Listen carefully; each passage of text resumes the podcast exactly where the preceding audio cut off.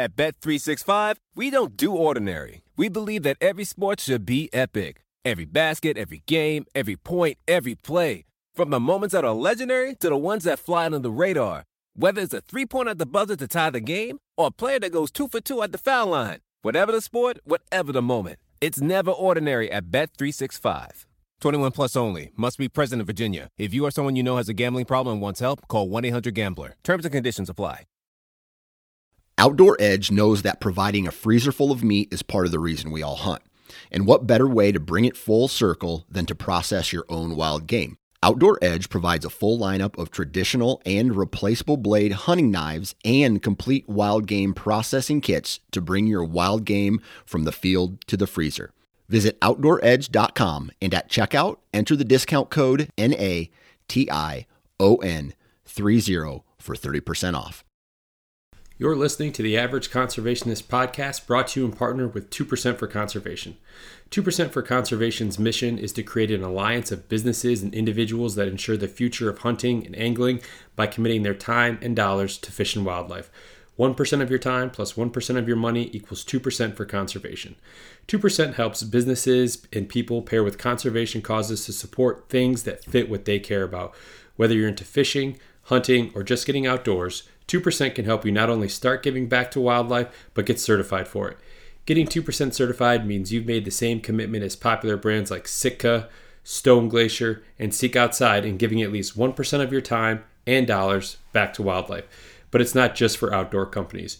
Breweries, contractors, coffee roasters, and even piano repair companies have earned 2% certification and stand out as leaders in their community for doing so.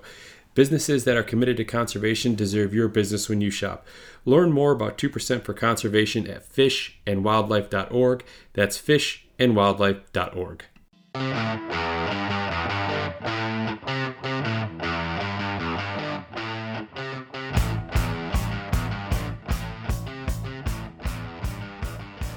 What's up, everyone? Welcome back to the Average Conservationist Podcast, and I'm your host, Marcus Ewing.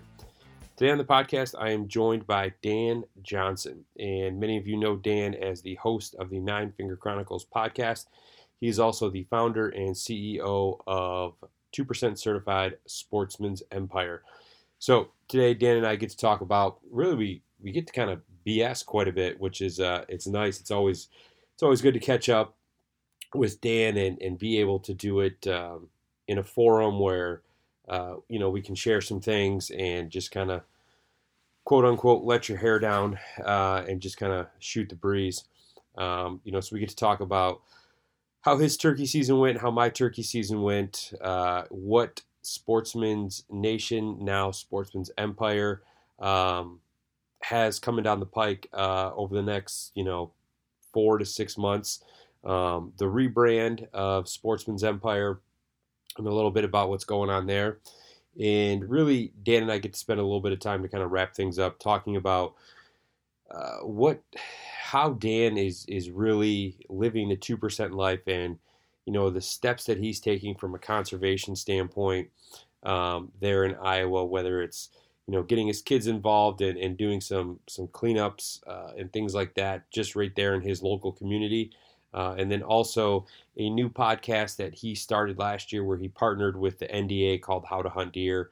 Uh, so we get to talk about that and and really the uh, the benefits of of being able to to have a podcast like that to help uh, get a lot of people who are maybe new to hunting or you know did it when they were young and are getting back into it now uh, and almost like a refresher course. Um, so some really good information. This episode uh, really like any conversation with Dan is filled with uh, a lot of laughs. So uh, I think it's one that you're certainly going to enjoy. So episode 104, Dan Johnson. Enjoy. Dan Johnson, welcome back to the podcast, man. How's everything going?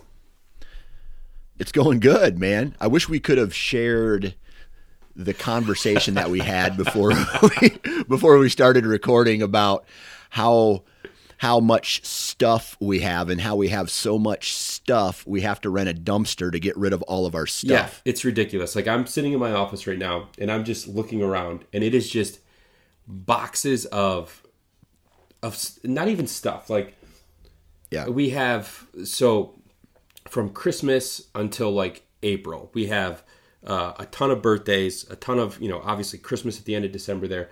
And we just have a ton of empty boxes or boxes with like returns that need to go back. And they all just end up in my office. And like, I have to like weave through everything just to be able to sit down. Mm-hmm. And it's, it's, yep. It drives me crazy. Let's just put it that way. Yeah. Yeah. I feel you, man. I feel you. I have, uh, let's see, I'm trying to, I'm trying to see here what we have. Just, so the mother-in-law, right? God bless her heart. She is an amazing woman, but she has a problem with bringing more boxes of stuff to our house. Like here's a perfect example. There are totes stacked taller than me of all this stuff from my wife's youth. Like uh, sheet music and re- a recorder. Do you oh, know yeah. what a recorder is? It's like a, a flute that kids yeah, used to play things. in school. Yeah. yeah, exactly. You know, it's been 35 years since my wife has needed that. 30 years since my wife has needed that. I don't think she needs it now. she's coming back right? for it. Yeah. So now, right, right. So now, here's what I'm going to do today. I'm I'm I know there's going to be kind of an argument. Uh, my wife is going to want to kind of jump in and say, "Hey, guess what? Uh, I want to take a look at everything before you throw it away." Me, I'm just going. I'm going for it. I'm going all in like a free buffet. I, everything that I touch, if I even have to think about it, it's getting thrown in the trash. And so I am going to just pull the band-aid off and if she's like, "Well, I I want to I want that." I'm going to be like, "Go and get it then." right? It's going to be in the dumpster and she's going to have to go dive in and get it. Uh, and but I'm not getting it out. So uh, there might be a little fireworks today, but I think in the long run, it's gonna it's that this cleanse is gonna make both of us better people. Yeah, yeah. I'm a big fan of really in general, less is more. Unless it, you know, I mean, unless it's like hunting gear, shit like that. Mm-hmm. But right, we won't. Yeah, no, no, no, no. I, I'm not gonna. I'm not gonna be a hypocrite. But uh, right. yeah, just I mean, yeah, boxes and boxes of of stuff in our basement, like from her youth from I mean, I've got stuff, you know, too that I just need to get rid of. But it's like uh, I was telling you before, I mean, we've lived in this house for 4 years and it already feels cluttered. And we went through this whole process yeah. when we, you know, before we moved into this house. Now, granted, we've had a few kids. Uh, well, we've had one kid since we moved in here. So we've accumulated, you know, baby clothes and stuff like that that I understand they have a, a hard time parting ways with. But at the same time, it's like it sits in a, a bag or a tote in the basement and we don't ever look at it. So what's what what are we right. holding on to here? Right, absolutely. Uh, we should start a podcast about this this exact topic, just called "Getting Rid of Stuff." Tips and tricks to clean your house, the dad version. exactly. Where it would really just revolve around a giant dumpster and a 12 pack of beer, maybe an 18 pack, depending on how much stuff you had to throw yeah, away. If you got to do the garage and the basement, yeah, you're you're needing yeah. you're needing an 18, an 18er for sure. Absolutely, absolutely. So, so what are we going to talk about today, yeah, we're going to get through a whole list of stuff, man, that I have written down here. So first, I want to know how did your spring go? Did you get a chance to do any turkey hunting? Uh, you know, what did that look like? Yeah. So my here here is my. I went the first season. I was uh, turkey seasons are are broken down into four seasons, and the first season kicks off after or um, after the youth season, so season one, and it's during the week, mm. right? Typically, I go uh, the second season so I can enjoy a weekend of it, but because of my schedule and because of you know me being able to work from home, I did a, a little bit what I thought was planning, and I bought the first season tag, and I was going to hunt. My goal was to hunt. Let's see Tuesday, Wednesday, no, excuse me, Monday, Tuesday, Wednesday, Thursday, four days, all straight in a row. And so, and so I bought the tag and I wasn't even thinking really. And so the day one, my wife ended up having to go into work. And so I was responsible for the kids in the morning. They got on the bus, they got to daycare, and then I went out the uh, a strutter was already in the field, so I had to loop all the way around him and kind of sneak in on him. And uh, he was henned up. I think there was like three hens with him, and uh, he worked away. No gobbles from the ground that day, and uh, I walked on. I went on a, a short walk on some public. Nothing was answering there, so I went back home. and did some work. So that was about th- a total of three hours, right? Um, the next day, I got up in the morning, I beat it, heard some gobbles from the tree, got set up. These toms were in the tree, they flew down. I didn't see them, but you could hear the the different change uh, in their gobbles. They gobbled a couple times, and I thought they were coming up. I, I bet you they were 70 yards away from me, but I, there was some real thick vegetation and then the gobble started getting further away. I think that they met up with their hens, if yeah. I had to guess, and the hen said, eh, "We're going to go a different direction." And uh, then I had to get up and go back. You know, that was probably a two, three hour deal. The next day, my my son must have been dehydrated because he had to go to. We got him to a doctor. The doctor sent us to a radiologist. Uh, the radiologist sent us to the emergency room because he was dehydrated and backed up with all this this feces yeah. basically because he was dehydrated, and so we had to go to the ER where he got liquid and and got hydrated, and then he pooped, and you know life is better after a good poop. Always. And so that day was shot. Yep, that was a that was a ten hour day of doctor office wow. visits, and the that Thursday was my ten year wedding anniversary, and I thought I was going to be able to get out in the morning, but my wife had other plans, and uh, uh, and so my turkey season was two days, roughly five and a half, six hours long. And that was it, man.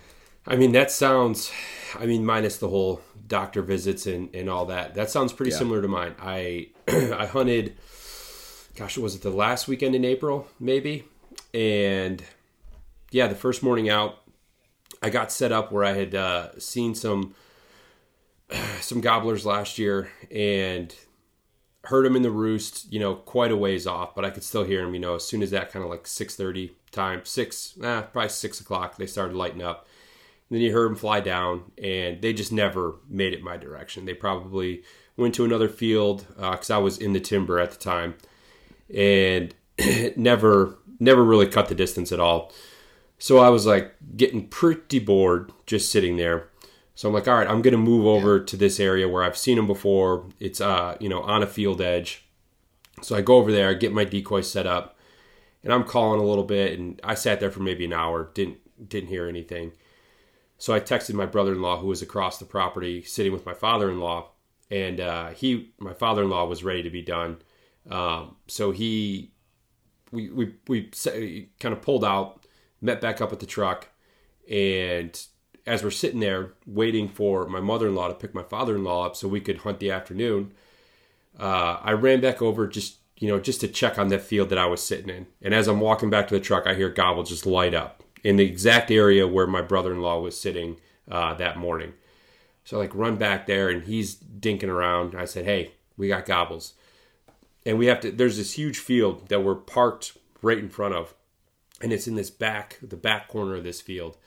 Um, so we head back there or start to get back there. I'm, belly crawling over some of these, like up up this little, I guess small hill you could call it, just to try to not be seen because we thought that they were down in that corner.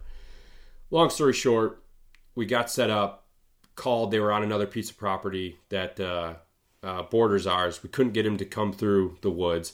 So we looped all the way back around our property to um, another area that that same property uh, borders got set up, and we had a bird come into like 50 yards, just gobbling its head off, but we couldn't get him to cross this tiny little broken down fence that separates the two properties. And he turned around and walked away and never seen hide nor hair of him again. And then the next day, we got back up in the morning, heard some gobbles from the roost, and that was it. Walked our entire property trying to yeah. strike something up, no dice, and that was that was my season. Just never had a chance to get back up there and uh, and get out again. Yeah, yeah. The best part about this whole spring, though, for me was I found mushrooms, and I found two like total of two two and a half pounds of mushrooms this year, and so to me these days a good you know a good mushroom fry is just as good as shooting a turkey, man. I I, I love going out looking for mushrooms, and I found them, so I, uh, that made me happy. Yeah, I might even say that finding two to two and a half pounds of morels is better than turkey hunting because yeah. you know obviously I mean, I'm assuming Iowa has a fall turkey season as well. And maybe it's just, you know, I enjoy kind of the pursuit of turkey hunting, you know, the fact that you can get mobile and it's kind of a chess game that that you get to play in real time and not necessarily like whitetail where you're trying to piece everything together for, you know, one day or one hunt or something like that. But morels are they're once a year. And you don't always find them every Right. year. So when you do and you strike big, I mean, that's and those things are gold. I mean, those are man, for someone who doesn't eat a lot of mushrooms, I can just sit there and eat them right out of the pan after frying them up. Yeah. Yeah. Uh, I'm I'm the kind of guy where if it's in front of me and it's delicious, I'll eat until I'm uncomfortable. So I like your that's- style. That's, what that's what I did.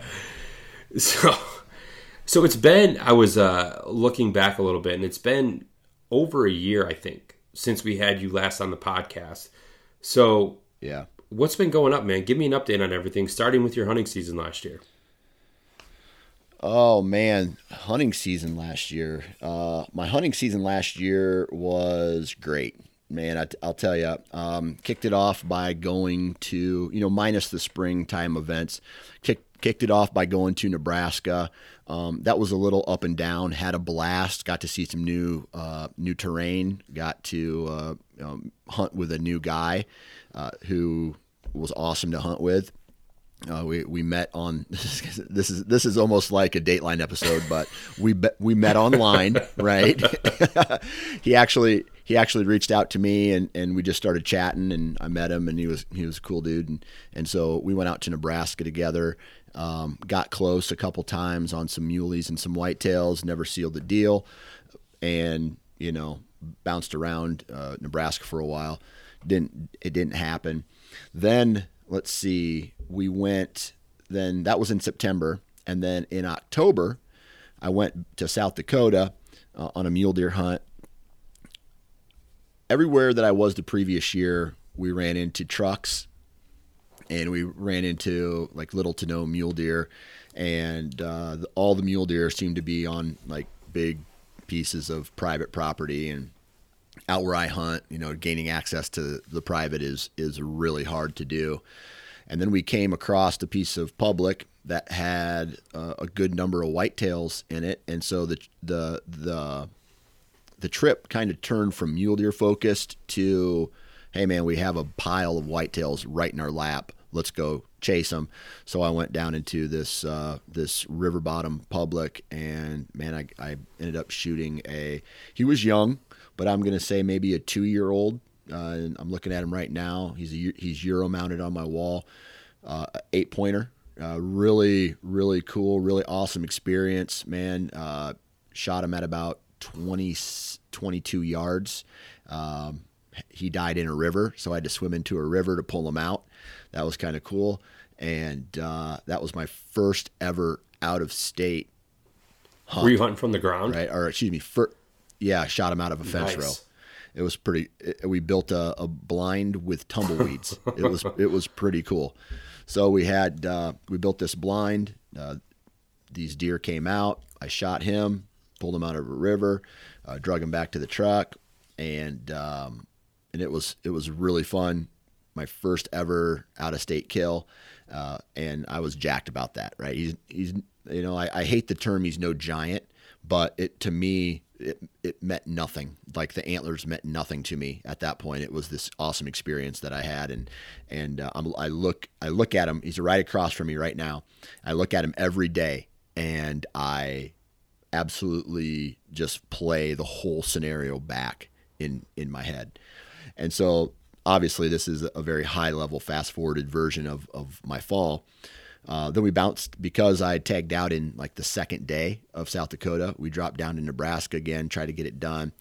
I got close one more time, never ended up drawing back on uh, a group of whitetails down there. Played cat and mouse with some mule deer for a couple days, and then ended up uh, and then en- ended up heading back to Iowa.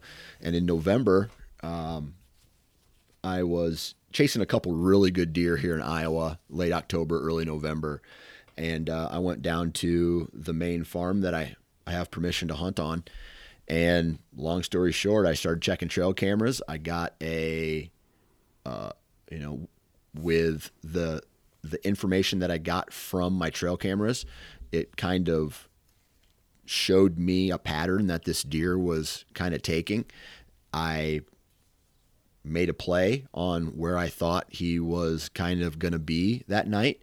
And sure enough, he ended up showing up and I shot him at 10 yards and he bounced twice, died. And, and he was like 24, he's 24 inches inside wow.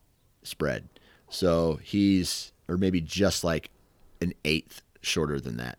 I did, that's all. That's the only uh, measurement I took because he's like one of the the widest deer I've ever shot.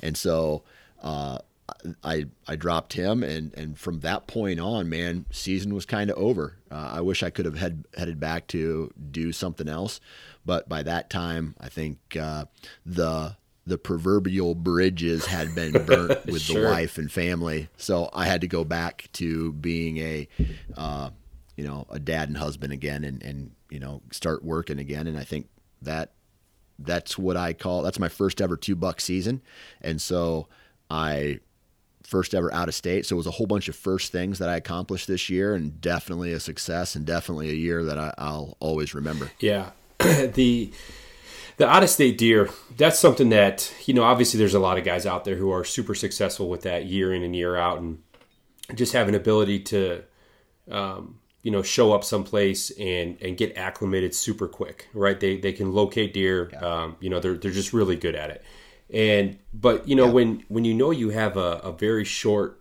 uh, window of time it's really it's not about the size of the deer right it's about just proving or just i mean not maybe proving is not the right word but just being able to to locate some deer to get yourself in a position to have a chance and then when it does come together, I mean, like you said, the the size of the deer doesn't really matter. It's it's the kind of the culmination of everything out of state, you know, limited um, amount of time, and then being able to put yourself in that position. And when and when that does happen, I mean, that's that's almost uh, a cooler experience or a better experience yeah. than you know a deer that you've been tracking all year. While that's still fun, um, it's not nearly uh, as difficult given the time constraint. Yeah, the cool thing about this whole uh, uh, South Dakota hunt where I shot this whitetail was we knew there were whitetail down there, lots of sign. Uh, even when we pulled into the property and started glassing, we we saw them all coming off of a, a, a field and heading back into these thickets to bed. And so it was really cool sitting up on this little high high ground in this river bottom with a pair of binoculars and a spotting scope and and then putting the pieces of the puzzle together, saying, you know, like, all right, I'm gonna drop down here. I'm gonna go do this. Oh, well, what's what about this option? And and just doing the calculations in your head, and then putting that calculation into action, and then walking away with a you know uh, a successful hunt. Man, that that jacks me up more than just about anything else. Man, just like playing the chess match, putting together the plan, executing the plan, successful plan, and then it's just, dude, look look at what I'm staring at right now, you know. So uh, it, it was so much yeah, fun. to be able to use kind of the uh, the Western style of hunting in a whitetail scenario uh, has got to be cool because yeah. yeah. not a lot of people um, are really hunting whitetails in that particular way. Right, right, absolutely. So, what do you got? Uh, well, no, let me let me pause that question. Tell me about the network. How's everything uh, with the network going? Yeah, um, it's hard to explain because I'm still in some, in a way, kind of shocked of how the growth has been over the past handful of years. Right, so you know. I, I, I get to share some of the analytics with you because you're on the network uh, and some of the other guys, but like the the growth that we've seen in the late, last, well, really every year since we started, but mostly in this last, uh, what do I want to say, f- from September or August of 21 to today has been been absolutely mind blowing, and so it from a from a business owner standpoint, and I get to see the work that I do and the work that guys like you and other content providers to the network do, uh, it's just crazy to see this growth and see the success that we've had, and to to watch the Sportsman's uh, Empire. It, you know, we've had a name change recently from Sportsman's Nation to uh, Sportsman's Empire, and same logo and everything. Everything's the same, same ownership, same content. Just had to do a, a slight name tweak, but but to see the footprint that the network has and you know like all the content like how big not not only this little family that we've created is but the the footprint that we have within the hunting space is is pretty damn awesome to be honest with you and so I get to see that and and see the impact that shows like this and shows like uh, you know Missouri Woods and Waters, Southern Ground, uh, you know, Whitetail Landscapes podcast, all these, all these content providers seeing success from the network is just an awesome feeling. So uh, not only you know from a from a business standpoint, I get to see my growth uh, and the growth of the network, but then also get to see the growth of other individuals who are participating in this almost like experiment. It's uh, it's awesome, and seeing their success, it's it's man, it, I, I love it. Yeah, you know, I'll tell you what, we've had the opportunity to have a couple little Sportsman's Empire powwows uh, over the last you know six months or so, and I think it's a real testament to to the work that you've done. If you just look at you know the the guys that are on the network and gals that are on the network, the the work that they put in, and it's just it's just a great group of people. I mean, obviously when you know we have our meetings and stuff like that, it's you know 15, 18 people kind of all chirping at once and everything, so it gets a little uh, you know hard to hear everyone, but everyone is is awesome. They're very dedicated to to what it is that they're they're talking about and what that they're what they're producing, and that uh, that due diligence because you know I, we've talked about this on the previous podcast. How many people approach you about wanting to be on the network? Oh, I've got a great idea for a podcast. You know, what do you think? But yeah. you have to be selective. You have to pick and choose who you feel is going to be uh, right for the network, yeah. is going to you know produce that content on a regular basis. And the fact that you've seen a, you know we've seen this this growth uh, as a network as an empire uh, over the last you know six eight months uh, is super cool. And i think with that you know the more people i mean myself included or i guess maybe i'll just speak from a personal standpoint that you know I, i'm putting these episodes out every week and you have access to the numbers you know all the time and if someone like me wants to be like, hey Dan, you know, where are my downloads at, or how this episode do, you know, it, it's more work on your end. So I usually try to just when you have time or when you're going to send out those numbers, I'll just wait for that. But to see yeah. where we're at, I mean, it just makes you want to to do better once you see that the growth is there yeah. and you know that all this work that you've been putting in for these episodes and you know social media and trying to promote things um, that it's actually working, it's just going to make all of us want to try that much harder. And it's just, it's been really cool to be a part of. I know that. Yeah. And I think one of my, my favorite things about the growth is being able to share the numbers uh, that we've done with guys like you and some of the other content providers here. And then instead of saying, oh, that's awesome, it's one of those like, um, did you mean to type in this number yeah like uh, because that's pretty big right and, and, so people are thinking that there's all these typos and even when when um, i started seeing this ex- these explosions of growth i would go back to the platform that i host all of these podcasts on and i I reached out to their, I guess, analytic department. I was like, "Hey, man, there seems to be an issue, or there seems to be some errors with these numbers. Can you rerun the numbers and, uh, you know, just let me know the accurate numbers?" And they're like, "Well, okay, but these are accurate. And then they come back and they're accurate. And I'm like, what?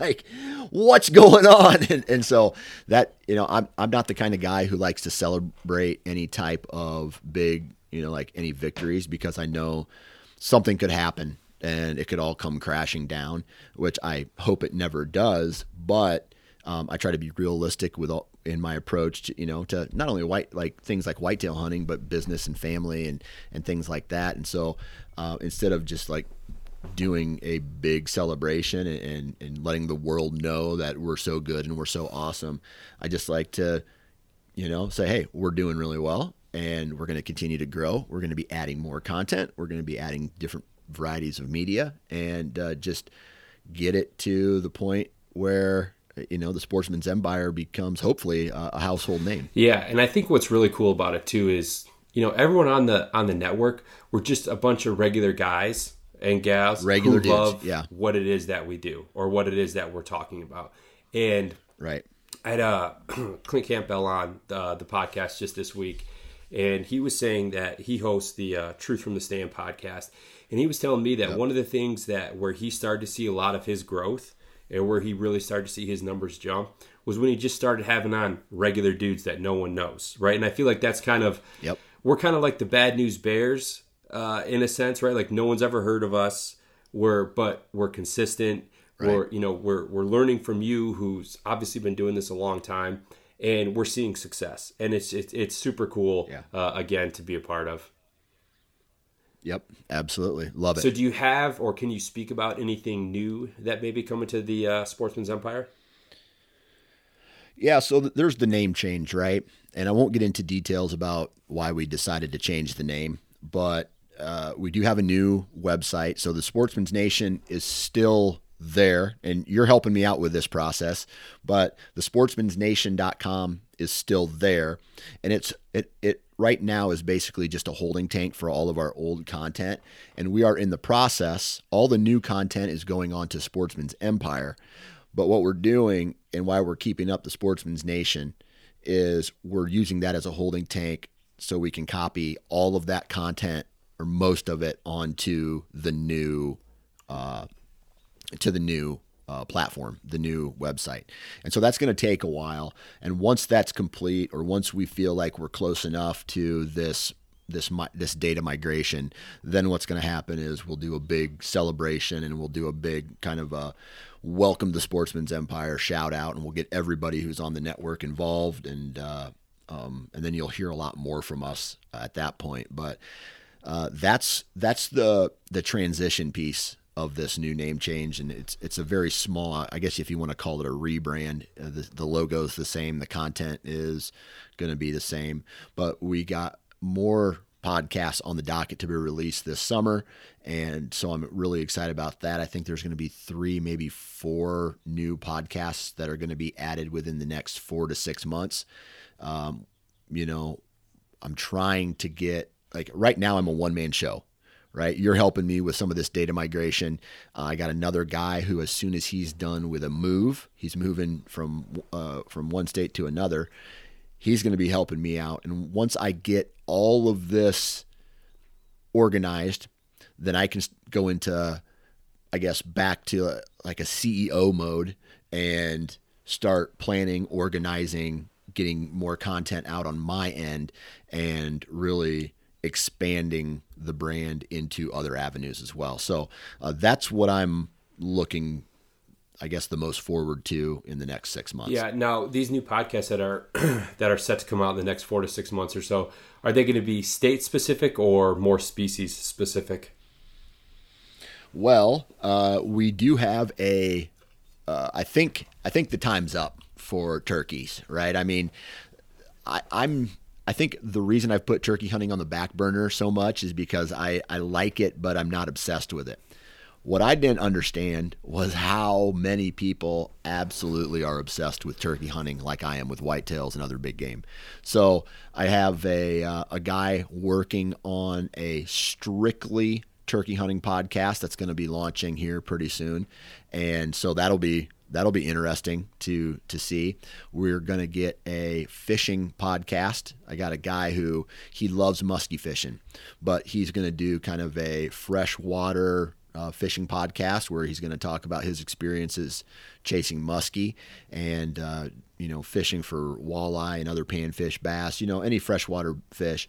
And then um, this one is going to be an experiment, but it's one that I'm going to launch it's going to be where I just talk to like regular people, but they're they are all going to be hunters, but we're not going to talk about hunting. We're going to talk about other things, maybe what they do for a living, or uh, just. And I think the title of it, I think the title of it is going to be. I've already I've already got the name saved and and uh, just in case I want to make it that. Like I've already bought the name and things like that, but uh, uh, everything but bow hunting or everything but hunting or something like that.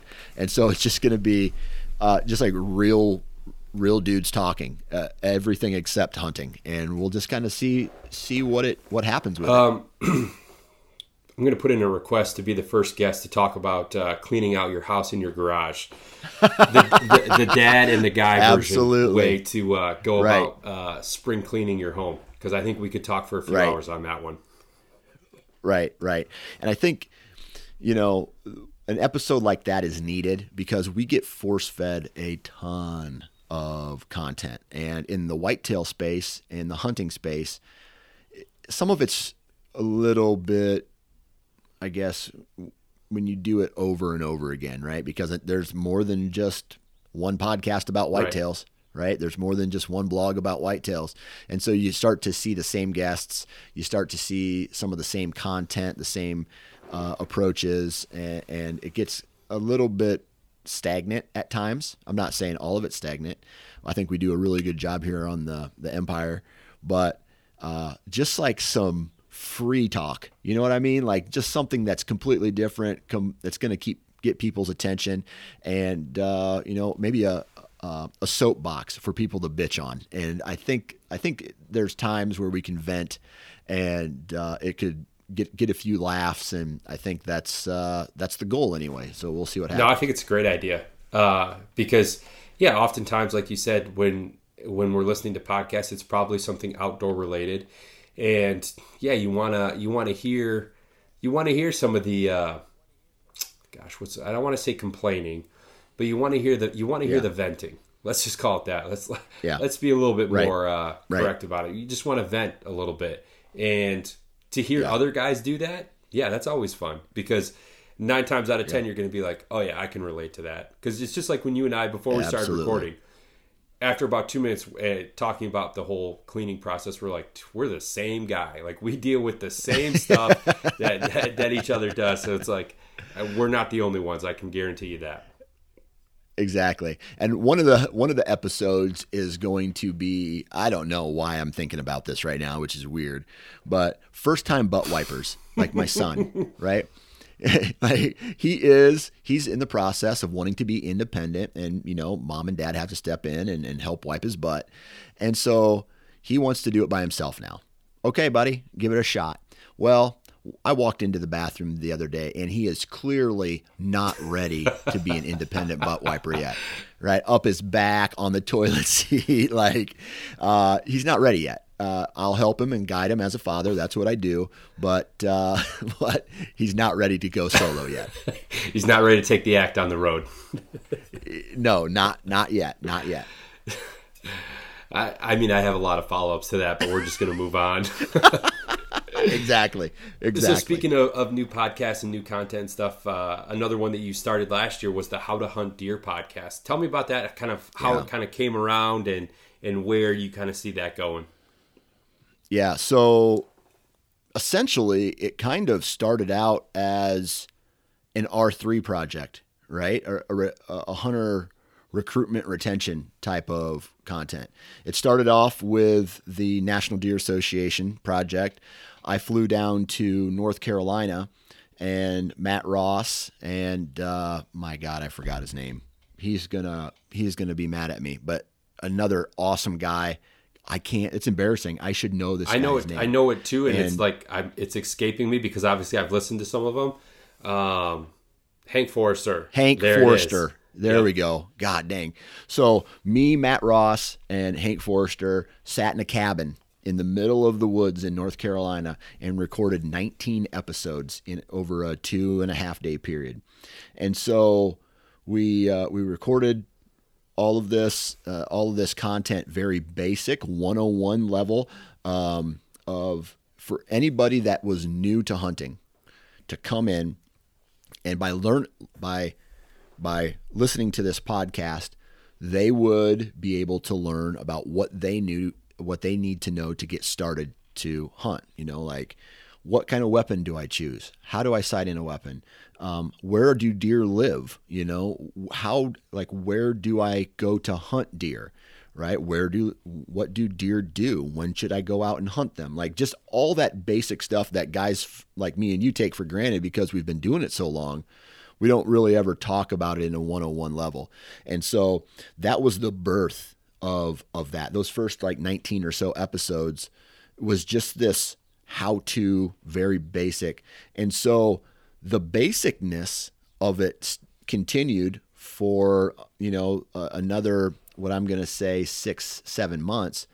And I was the host on it. And I got other uh, really, I guess, experienced hunters to come and give their insight in a a very basic level. I mean, just the title of the podcast alone, How to Hunt Deer. And, you know, we some of us guys take some of that stuff for granted, but it's good to know and have little refresher classes every once in a while on, oh man, I can't believe I, I didn't think of, think of that again. Right. And, and so recently I passed it off to Josh Raley. Now he's the host of the podcast and he's putting his twist on it.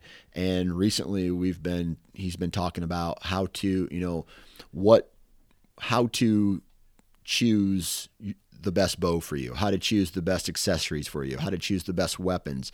Um, you know, just he's taken that same uh, preface and he's taking it further down the line, and he's doing one hell of a job at it. And uh, he's the ho- he's also the host of the Wisconsin Sportsman uh, podcast. So uh, he's killing it there too, and and that that How to Hunt Deer podcast has gained a lot of traction because I, I really do think that it's good and it's great information for anybody who's new, anybody who's been away from hunting for a while and, and wants to come back, or even just like I said, refresher uh, refresher course for someone who uh, I know is is a serious hunter and, and just needs a, a, little refresher. Yeah. Have you gotten a lot of feedback from that? Like where people are, are oh, yeah. emailing or, or, dropping you a message on on um, social media saying, "Hey, you know." you know what you've said and, and, the things that you guys have talked about it have really helped me kind of take that next step or, or help me actually feel more comfortable getting into into deer hunting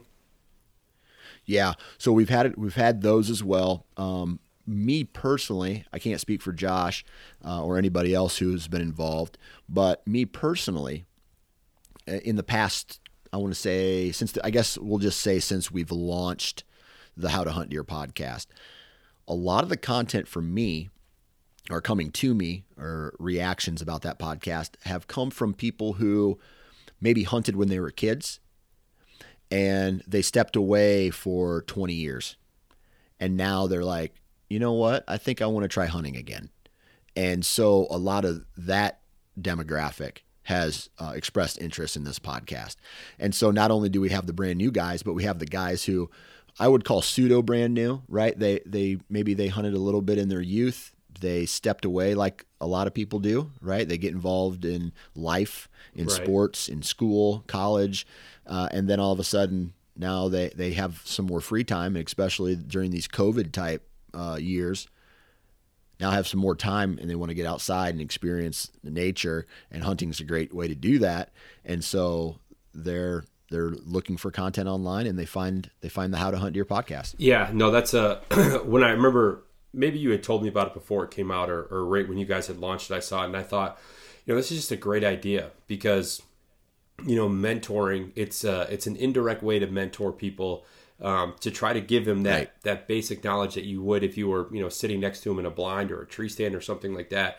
But for them to be able to kind of retain that information uh, at their own pace, at their own uh, level, instead of you know, you meet someone for the first time, you have a few conversations. All right, we're going to go out hunting next week. You know, you meet at the truck or whatever, and then quick synopsis of, of what you're going to try to accomplish or, or, what you think the, the morning or the evening is going to entail, and then you get right to it. Well, with this, you can obviously, right. you know, you can spend hours listening to things, re-listening to things to to have a really better understanding. And you know, the more prepared that these new hunters are, really any hunter for that for that matter, uh, the more prepared that they are, the the better their chances are of being successful and and being comfortable uh, in that situation. Absolutely, absolutely. So, sticking with the podcast, I mean What's your favorite part about? I mean, you host obviously a few different ones. You you you you, you run the Sportsman's Empire. What is your favorite part about all this? So, you know, when I was working in a cubicle, talking about hunting was second, right? And, and doing my hunting, like my, my passion is is bow hunting, right? If I was to put a label on myself, I say this all the time, my label would be I'm a bow hunter. Okay, so that's what I that's what I identify as, and so uh, I'm a I'm a bow hunter, and but when I was in my cubicle job before you know I started the the network and and even while I had the network up and running for a while before I made this you know my full time gig, it became like hunting wasn't at the forefront of what I wanted to do, uh, and so so the best part about doing what I do is now I get to talk with people or listen to content through, you know, content providers sending me stuff. I get to read uh, what you guys are sending me, listen to what you guys are sending me. So every single day, I'm surrounded by great stories, great people, um, great companies, just great every all the positive vibes that surround hunting and the hunting community. And so for me, that's the best part getting to talk with, I guess, just regular guys across the country about their their adventures and their experiences out in the woods and all the positive things that come come from yeah that. i know you're a big uh, good vibes out good vibes in guy and i i, I love that because everywhere you look it's something negative right it, what yeah. you know i mean i'm not gonna get into other stuff but yeah to to surround yourself with those types of people, um, it just it just puts you in a better mood all the way around. And if you're in that that good headspace all the time, it just makes life at home better, life with the empire in your case better. You know, you enjoy your time in the tree stand or you know out yeah. west. You know that much more when when you're just surrounded by that positivity. Right. So when I was this is the this is also uh, uh, part of the whole thing is that when I was in my cubicle, I was spending so much time working, right? And, working for another company that I didn't care about. Though I didn't care about the quality of work that I was doing. I was just at this job to get a paycheck, right? And then I would come home at night and I was trying to build this, you know, you know, record the Nine Finger Chronicles episodes, record the hunting gear podcast episodes, uh, launch them, edit them, and, and still balance the family with that. The best part about getting the opportunity to do this full time is the kids are at school, the kids are at daycare. I get to do this all day long, absolutely love it. But at the end of the day, I can switch 100% over to the family. And that has been by far the best for I'm not fighting against anything anymore. Right. There are times where I may have to work a night or record an episode um, at six, seven o'clock at night, or you know, someone gets me some content late. I got to rush to get it out. But for the most part, kids get off the bus. I turn into super dad, go. right? Taking them to taking them to uh, dance class or baseball practice or shooting hoops with them or, or just chilling with them and, and hanging with the wife. And I think it's made every aspect of my life better. And so I can keep it separate, but at the same time, now when I'm, I'm putting in the time and energy with the wife and kids, so now when it's time to go and go on a hunting trip, there's no question about it. There's no regret. There's no remorse uh, from the wife because I've already spent all this time with the family and things like that. So it's uh it's a win-win. Yeah. Man no, that's a that's a great uh, a great situation, right? To be able to have kind of your cake and eat it too, and not have um, anything kind of looming over your head uh, when you're when you're out hunting.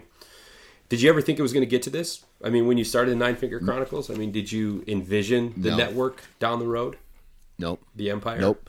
I didn't. I, I, when I when I started podcasting, you know, like my first taste of podcasting was obviously the co-host of the Wired to Hunt podcast, right? And so me and Mark did all these episodes.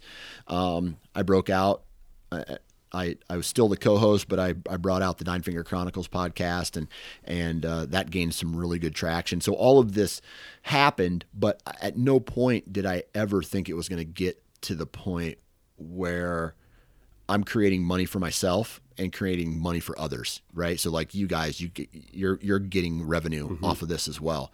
So I didn't ever think it was going to get as big as it was. Um, I had a vision of it doing something, but I it was that it was foggy. You know, like the future was foggy. I really couldn't see what I was trying to accomplish, and, and then it just like one day became crystal clear, and it became crystal clear when I got laid off from my job. They pulled me in with about 30 people in two different, lo- like 30 people's in my location, 30 people in a different location, and said, "Hey, today's your hmm. last day." And so it was a sink or swim moment for me. And so, like, I, I was talking to some other people. I think I had like seven dollars and twenty nine cents in my bank account at one point, and then the first check for the network came in the mail, and that floated us by till the next check and then all like this snowball started happening and uh, i just I, you know I, everybody still worries about finance especially today but now it's not on the forefront of my mind every right. day. it's like oh I, I, I'm, I'm i'm established and so um, that is the best feeling in the world, right? When something you've grown takes hold, you can support your family with it. It's supporting other people like you and the rest of the content providers. And now it's just this monster, right? And the only thing we got to do is feed it. And the more we feed it, the bigger it gets. And the bigger it gets, uh, it's better for everybody. And so, um, one of the, and here's a little story, I guess, here, but the, the, my grandpa always used to say, like one horse can pull a thousand, let's just say one horse can pull a thousand pounds, but two horses can pull 3,000 pounds. So that's just that that math may not add up, but when you're talking when I when I built the network, that's what my vision. That's what it was like. If I bring in two podcasts, well, I'm gonna I'm gonna get their followers. They're gonna get my followers. The whole will be bigger. Well, let's bring in somebody else. You know, the more the more content we add from different you know different people in different areas, different scenarios, it's just it creates this giant community. Everybody's feeding off of each other. Everybody's getting more, you know, I guess you want to call them listeners, followers uh, off it, and the attention grows. And so that that was when it started becoming a little bit more crystal clear. Yeah, that compound interest that adds up in a hurry. exactly, exactly. So, want to switch gears here one more time before we let you uh, get out of here. I mean I usually try to keep my episodes between 45 minutes and an hour, but sometimes you get a guest on and you just you find a groove, man, and you hate to to mess it up yep. or to ruin it, but I know you got stuff to do, I got stuff to do. From a conservation side of things, obviously Sportsman's Empire is a 2% uh, for conservation uh, business. Do you have any um, kind of conservation projects or any big things that, that you're working on there in Iowa or maybe, you know, at a bigger level? So usually, um, from a conservation standpoint, like the the last thing that I did was do that the How to Hunt Deer podcast. Yeah. Actually, yep. right? That was that was a, that was a concert a, a retention or if you want to call it R three project I did with uh, the National Deer Association. Right. So outside of that, I'm still in the process of coming up with a game plan. Once I get this data migration uh, done and up and running, uh, then I can then I can take a step back and I can start opening up my mind to other conservation projects that we're doing. But on a small scale, um, me and my kids.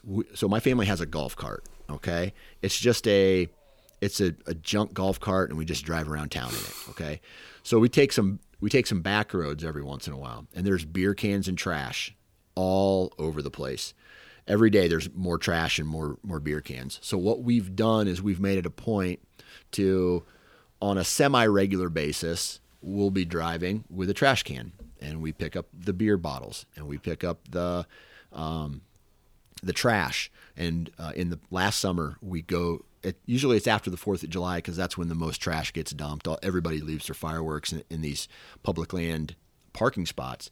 And so my family will go out, we'll pick up all this trash and clean up these parking spots. So on a small scale, we're pretty regular at that. But on a big scale, I'm still in the process of putting together a, plan or attack of uh, some form of conservation effort that we're going to be working with uh, in in the future, and I think it's going to be like I love I love the giant organizations like let's just say Ducks Unlimited, Rocky Mountain Elk Foundation, um, the uh, the the National Deer Association, whatever the case may be, right? I love those organizations; they have a huge impact. But I think a lot of times people are hesitant to give their time and energy and, and, and dollar to a large uh, a large uh, organization like that because they don't necessarily see the work firsthand happen in front of them on the properties or the the uh, the herd. Let's just say the deer herd or or whatever that they hunt and they get to see. So that's why for me, I want to focus some time and energy on on a local level. And this is what I would highly recommend to anybody who has not done any type of conservation effort before or volunteer work or given a dollar amount is to go talk with someone at a county conservation board or talk with your local DNR and see what kind of projects that they're working on on some of the properties that you have advantage of or some of the state parks or whatever. There's like if you love birds if you love bumblebees there are projects that are being taken place every day to support the things the conservation efforts that you can align yourself with. And if you can if you can find that something that you're passionate about at a local level i really do think you'll get more energized about it because you'll get to see the change firsthand. And uh, and when you see that it's just it has a snowball effect and you'll want to do it more. Yeah. No you're absolutely right. That that local work where you can walk where you can yeah. walk away uh, with a tangible result i mean that's that's huge for right. people um, and a lot of times, yep. so let's say you're you're interested in turkey or game birds or you know like you mentioned um, you know pollinators or, or just regular birds or something like that if you're working on let's say habitat projects for one of those there's a really high probability it's going to have a positive impact on you know another species or another animal and right. just because you know let's say just because you love deer hunting doesn't mean you can't get involved with pheasants forever, quail forever, something like that, because you know those habitats are, are where deer like to live as well. So I mean, you're helping everything out at the same time by doing some of this work, and I think that's something that maybe not everyone realizes when it comes to you know volunteering their time. It doesn't have to be um, a one for one uh, in terms of you know what it is that you're working on. Absolutely, absolutely. All right, Dan. One more question before I let you get out of here and, and go start cleaning that house. What uh, what do you got in store for this season? I mean, we talked about last year with Nebraska and South Dakota, uh, obviously Iowa, but do you have any big out of state hunts planned this year? You're going to come back to Michigan, hunt with me sometime? Uh, good pause. Good, I can't hear yeah, you. What? You're breaking, breaking up. up. no, um, you know, I just had a really good conversation with Clint Campbell on uh, on uh, uh a topic like this, right? So we we were talking about what we're going to do this fall. And right now, man, it sucks to say, but with the increasing cost of just about everything, I have a I had some some hunts that I, I thought were going to happen that may not happen now. Okay. Right? Just the, the cost uh, associated with driving eight hours and driving back multiple times to multiple states just might not happen this year. Okay. Uh, I am going to South Dakota. That's a, a, hunt that I'll always go on. I already bought the tag for that, so I got that. And then I'm trying to think. Uh, Iowa is always, you know, I live here, so I'm always going to hunt here. But I did have Nebraska. I did have Missouri and uh, uh Oklahoma on the scale okay. of places to go and hunt. So Will they happen? I don't know. Uh, will I go to all three? Probably not. So I'll have to pick and choose my battles there of, of what I'm what I really want to do. Missouri is real close, and so that's uh, that's an option. Uh, I don't know. It's it's a lot of it is still up in the air at this point, but uh, you know a lot of it depends on the the cost of everything yeah. too. So we'll see. Yeah, and luckily you're in an area there in Iowa where a lot of those surrounding states are, are pretty accessible, right? I mean, even though, right, you know, it's with the, I mean, gas is here in Michigan, it's like 460 a gallon or something right now. Um, yeah, it's going to be pricey yeah, to drive eight hours one way, but you certainly have that flexibility or to be able to, to pick and choose from a, a handful of, of really good states around you that uh, have some first time experience in. That's a fact. All right, Dan. Well, as always, I appreciate it, man. Um, yeah, we'll talk soon. All right, man. I really appreciate you taking time out of your day and uh, talking with me. That's that. That's how I end my episodes. I'm sorry. I should just, just say. I should just say. Thanks for having me on, man. I yeah. appreciate it. How often do you get to say that? Yeah, you're normally on the other end, and it's uh, no, it's it, sometimes it's always weird for me talking to other people who host a podcast because you know when you're wrapping things up or you know we'll get done recording and I'll just hit stop recording, but I'm like, wait, wait, wait, wait, wait don't hang up. I want to talk to you for a minute. I mean, that happens. I, right, I always right. forget to, to front load people on that and tell them before we start recording. And then I'm hitting stop record and yelling into the microphone to try to get them to, to hold on and not hang up, or I got to call them back on my cell phone or something. So we'll just leave it at that. All right. Well, there you go. That was episode 104 with Dan Johnson. Uh, I would like to thank the partners of the podcast. Stone Glacier, and Go Hunt, as well as 2% for Conservation. And if you're interested in learning more about 2% for Conservation, you can visit their website, fishandwildlife.org. And there you can check out all the certified brands that have committed to conservation that you should support when you shop. I also encourage you guys to give 2% a follow on social media, where it's going to be only positive, conservation driven content in your feed. So you'll certainly uh, enjoy the daily dose of that. So, again, if you'd like to learn more about 2% for Conservation, you can look for them online on social media or at fishandwildlife.org. Thanks for joining me this week, everyone. Hope you enjoyed the episode. Uh, stay tuned next week where we have some exciting announcements and a really cool guest uh, that's going to be joining us. So until then, stay safe and remember that conservation starts with you.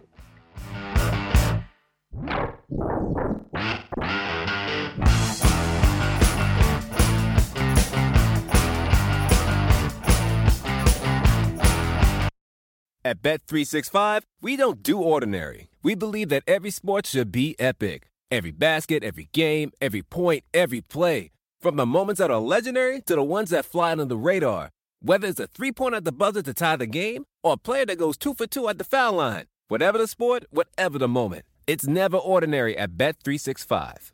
21 plus only. Must be present in Virginia. If you or someone you know has a gambling problem and wants help, call 1 800 Gambler. Terms and conditions apply.